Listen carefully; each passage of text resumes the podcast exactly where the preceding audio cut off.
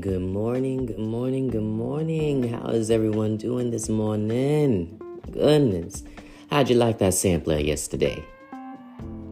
Mm-mm. I'm actually excited to be back and everything. I was so excited. I just woke up this morning. I, I just felt inspired to just go ahead and just come out with episode two of my podcast, Coffee at the Crossroads. I'm Afro Spiritual once again. Welcome back, everyone goodness. Now, today's episode, not gonna lie to y'all, today's episode is a goodie. Now, for some of y'all dealing with church hurt and religious trauma, this could be a pain point for some of y'all. All right? But either way you go, it is a must. It is a big must that you confront this now. Hoodoo practice and the black church experience. All right? Now, in this episode as well, I'm going to touch a little bit on ancestral veneration because touching a bit on the ancestral veneration will help drive the point home a little bit more. All right? So sit back, relax, and enjoy the show. All right? I'm so excited with this because I'm not gonna lie, all of us, to some extent or agree or degree, we dealt with the black church, whereas some of us are still part of the black church, while others, we have religious trauma, religious pain, because of the contradictions and also the way the black church treats some of its members, some of its people in the black community. All right. But with this episode, I pray that clarity and understanding comes about. Okay? So let's get on into this. Now, regardless if it's you, it's called roots, root working, work, spiritual work, God's work here on earth.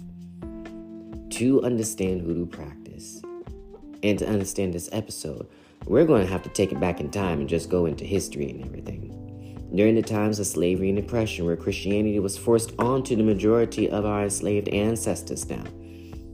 Now, I say the majority because few tribes pre colonization, a few tribes were either A, already Christian, certain tribes like the Akan, most of the Akan, not all, because Akan root work still goes on to this day Others had some exposure before the colonization of Africa set in.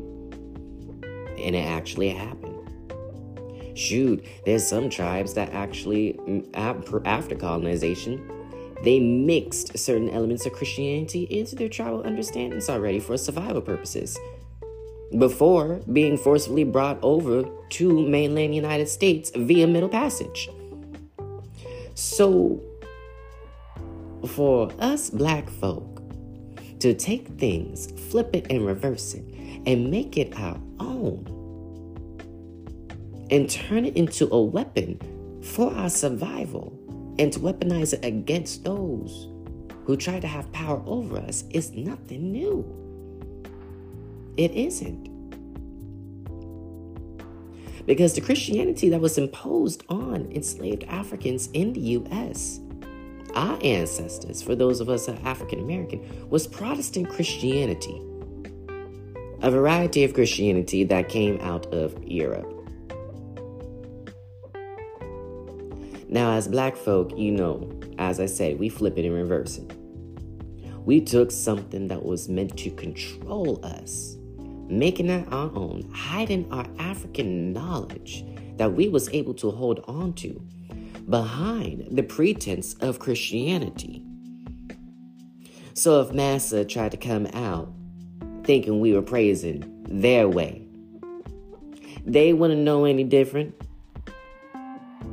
They wouldn't even know the truth of what we was doing because we was praising and understanding and working our understandings right up under their nose. Because the thing is, when it comes to Christianity, colonization, being brought over here against our will and all that stuff, they thought that they were doing us a favor. trying to give us an understanding of God. But what they don't know is that, and I say this all the time, and this might offend some people, and if it do, I'm just going to say sorry. But at the same time, not sorry. Honeys, black folk, our African ancestors, we already had an understanding of God. Way before anything else. Shoot, I normally say, especially on TikTok and everything, black folk had an understanding of God before, you know, European folk knew how to season their food or wash themselves. Yes, a little shade was thrown, but come on now. Back in Africa, we already had an understanding of God.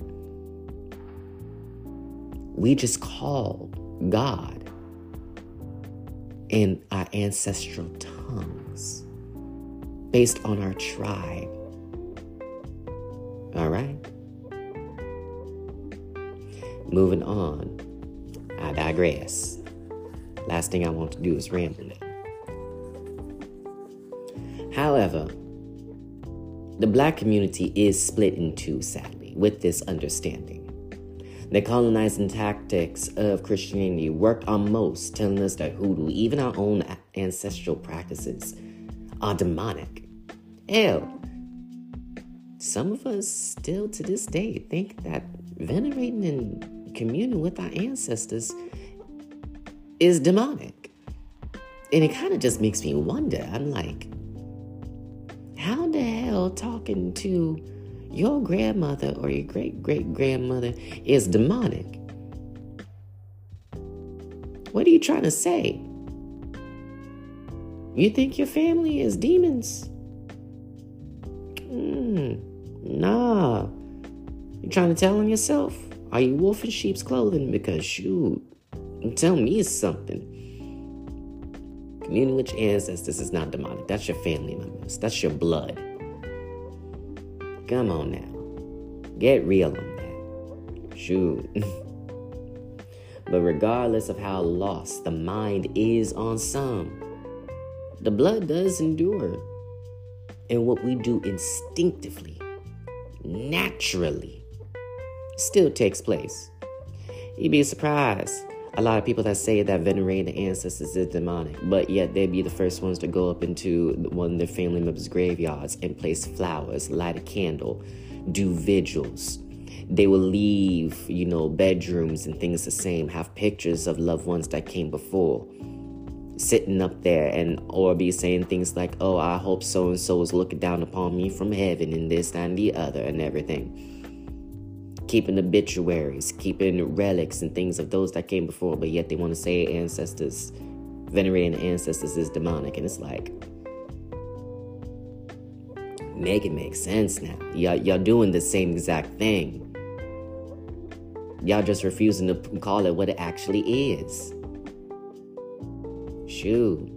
And regardless if you grew up AME, Baptist, Evangelical, Episcopal, COGIC. Now, if you were a part of a COGIC church, y'all need to understand Bishop C.H. Mason, that was a whole root worker. He was a whole root worker. And there's some COGIC folk that would literally sit there and deny the fact that he wasn't a root worker. He was just a great man. Listen, I had a great auntie, Lord rest her soul, that knew Bishop C.H. Mason. All right?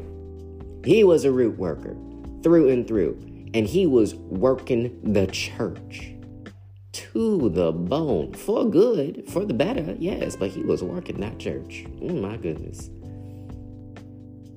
And the Episcopal, I already said that, Pentecostal, I meant, and so on and so forth. Listen, hoodoo lives in the church. It truly do. It lives in the church due to the fact that back then we had to hide in the church, hide in plain sight, practicing our ways under the disguise of Christianity in the church. Because at one time it was a punishable offense for us to be able to practice our ways. Shoot, that comes from slavery and oppression. It was punishable for us to practice our ways. But as history went on, it became so punishable in certain states You could have been put to death for practicing hoodoo, doing root work, or even administering medicines. In all seriousness, you could have been killed. States like Virginia, for example. And that has to also deal with the history and also the beef with conventional medicine of Southern white doctors and black folks. That's going to be a future episode, and we're going to even get into a book as well that is attributed to that. So, like I said, that's for a future episode. But if you want to go ahead and get that book and understand what I'm talking about, go get the uh, what is it called? The medical uh, apartheid. Okay, and do do gear your stomach up because the book is wrenching. All right, it is wrenching. Now the thing is, some of y'all may be asking, how did hoodoo live in the church? I mean, quite easy. I mean, shoot we all grew up in the black church to some degree and extent or had some exposure to it. Therefore, meaning we all seen at some point certain practices that is attributed to hoodoo that most hoodoo practitioners do to this day. For example, catching the Holy Ghost. Not saying they're not catching the Holy Ghost, but baby, that's an ancestor mounting you. That is an ancestor mounting you. Wearing white as a symbol of purity to be closer to spirit in ceremony and prayer. Now that's a big thing in hoodoo. It's a big thing in hoodoo. Wearing white is also highly protective as well because it reflects off stray energies, allows it to bounce off you. That way you can sit in your oneness, your closeness to God. River baptisms, especially during low tide. Come on now. Now, don't get me wrong, some of us has been baptized and everything, but if you got a river baptism, especially during low tide, baby, that is hoodoo through and through. Shoot. One of the easiest way in order to wash off afflictions from you, too. Some churches still do snake handling for healing purposes. Now, I will say, not a lot of churches nowadays do snake handling, but I've seen it once or twice in my life. Sadly, that was during a time when I was uh, when I was afraid of snakes. But snakes have transmutative properties, transformative properties, healing properties. Now, in some cases, you could say that the snake handling is one of the remnants of voodoo practices that is in hoodoo if you want to make the connection with the snakes and Dambala, but that's neither here nor there. Now, we may end up talking about that. I do have a couple of, of voodooism friends that I am going to bring on here at some point, and we're going to talk about that relation between hoodoo and voodoo because a lot of people like to confuse hoodoo and voodoo. Just saying. Let's see on here speaking in tongues. Now, it's not like that light language kind of stuff and everything. Shoot, some people would say it's the same thing, but honey, if you truly speaking in tongues, it it's not like that new age stuff, I tell you. It truly is not. It is it is something fierce. It is you just surrender to it. Shoot. Some people would say that the gift of speaking in tongues is also the ability, regardless of whatever language you speak, the audience will understand you and be able to hear and feel the message and fully interpret it now, that's how I was taught when it comes to speaking in tongues by my elders. That is the gift of, regardless of whatever language you speak, the message, the anointing the movement of spirit will be understood and felt, and the message fully understood. Lay on hands. Come on now. Everyone has experienced lay on hands at some point. Someone putting their hands over you and praying over you. Faith healing. Come on now. Now it's not Reiki. No, no, no. Don't, don't do not relate those two. No. Lay on hands is healing through faith. It is healing through the power and the works and miracles of the ancestors and God now. Through prayer. Some people even mix lay on hands and intercession now, intercession is when you pray on someone's behalf for their benefit. But granted, we all know you have to be careful sometimes because some people be over here trying to pray for you, and baby, not every prayer is a blessing. Now, to my black folk, if you have not learned that lesson yet, mm-mm, mm-mm. You also have to be careful about praying over other people because you cannot interfere with God's plan. All right? Prophesizing, some people call it being a seer. Now, in many ways, that's just being a medium, a spiritual medium. But you can't really say that you're a medium in the church. So, prophesizes, prophesizing, being a seer, having discernment. We all talk about discernment. And that's just trusting yourself and your higher knowledge, your divine knowledge, your, high, your, your, your intuition now. Prayer works, as I said, intercession and everything. Using the Bible as a spell book and much more because you can't have hoodoo without the Bible. And we hid a lot of our works in the Bible. If you learn how to be able to read between the lines, you have to. And if you truly want to understand what the Bible means, you're going to have to look at older translations, Hebrew translations, Greek translations, things like that, because you have to be able to read the Bible, yes, between the lines, but read it for metaphor, allegory, simile. You cannot take it literally. Taking it literally will defeat most of the message now. Now, due to how impactful the black church is in many lives of the community. We all grew up to some extent or degree with hoodoo practice. Now, I will admit, this is just a church element.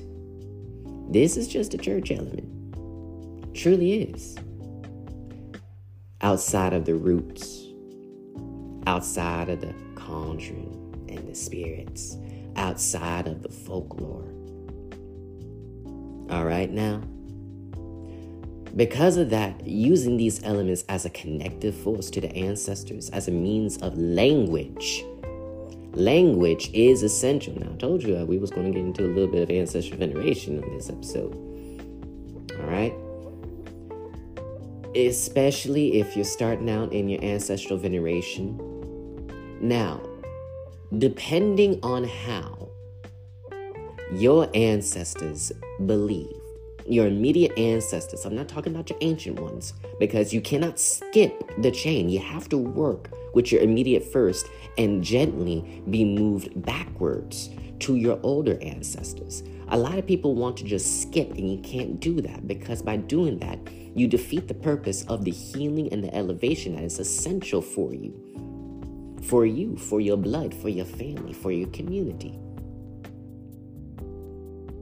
All right. So, the means in which your folks believed, as in if they were Christian, you're going to use Christianity as the medium, as the medium to be able to connect and commune with your ancestors. So if that means you open up your Bible and read a scripture every now and again, so it looks like look at what you're going to do. If that means you have to get up and go to church every now and again just to be able to gain a connection, well, look what you're going to have to do. This even goes for some of, some of the black folk who are Catholic. This even goes to some of the black folk who are Muslim. The manner in which your folks, your immediate folks, believed is the manner in which you're going to venerate. And through that process of venerating in that manner, over time by establishing deeper and stronger connections with your folks, you will be walked back more to your ancient, older ancestors who possibly were not even Christian. I can say this from my experience. Shoot, because if you know anything about me, I'm a hoodoo practitioner, yes, but I'm also an Aborisha in Lukumi, Afro Cuban Orisha practice. Been practicing hoodoo all my life, practically all my life. And over time, I was walked backwards further to where I met the Orisha. And now here I am standing part of Orisha practice, working both side by side with the understanding of my immediate ancestors and with the understanding of my ancient ancestors. Because, as my godfather said, it doesn't matter if you're practicing Isheshe, Ifa, Lukumi, Candomblé, Umbanda, Orisha is Orisha. If you have Orisha walking with you, you have Orisha walking with you. Now, I'm not going to get into Orisha. I'm just using that as an example of how the ancestors walk you backwards to older interpretations of our motherland practices if you don't go to Africa to initiate and be part of motherland practices. All right? For, so, for when you venerate, it's not about you per se. It isn't, y'all. Yes, you can have your reservations. Yes, you can have your feelings. Yes, you can feel this way, that way, and the other when it comes to Christianity, when it comes to Catholicism some people have something against Islam. The Abraham, let's just say the Abrahamic religions in general. All right. It's not about you. It's about honoring your folks. So, yes, using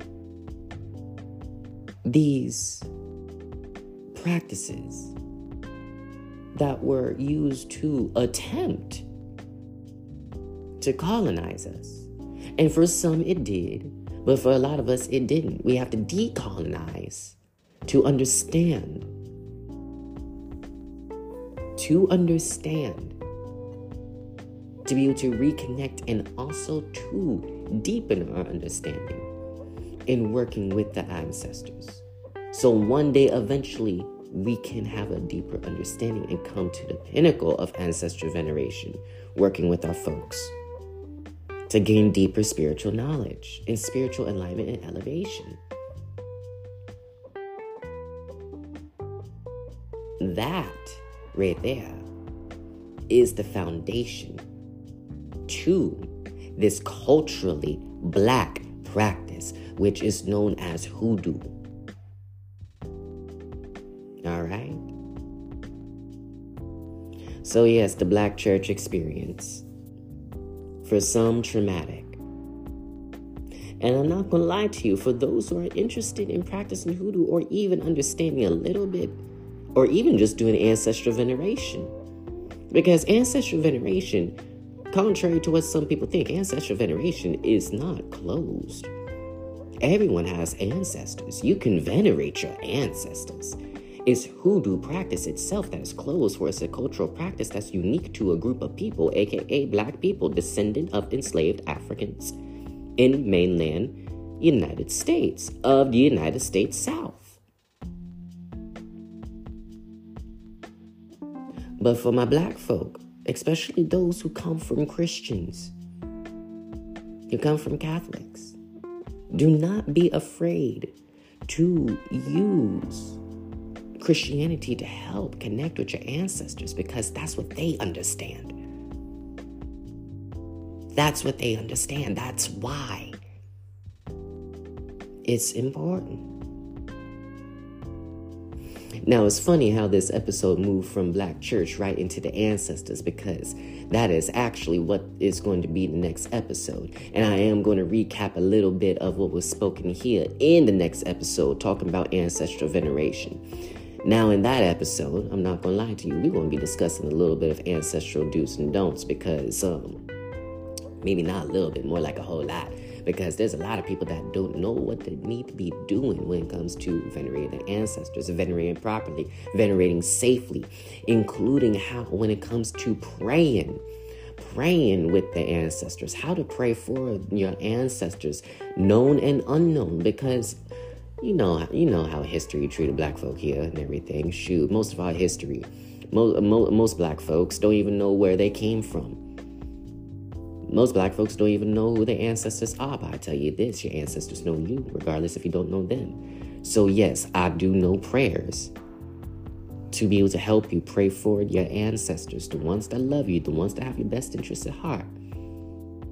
And we're going to get into that. All right. So, with that said, I hope, I do hope y'all take care. Y'all take care. Y'all stay tuned. And y'all dive on in and everything. Y'all have a great morning, and I will be with y'all and see y'all next time. Now, from here, we're going to get back to the regular scheduling because I was eager to get to this episode, put out episode two outside of introduction. But keep a lookout for Monday, and we're going to get into African American spirituality, Black spirituality, and ancestral veneration, the foundation and the core of hoodoo practice. And for many African diaspora practices and African traditional practices, religions, the ancestors are the foundation. So understanding your folks and understanding that will help you in your growth, in your spiritual evolution when it comes to walking your path for the betterment and elevation of yourself. Y'all take care. Once again, I'm Afro Spiritual. This was Coffee at the Crossroads.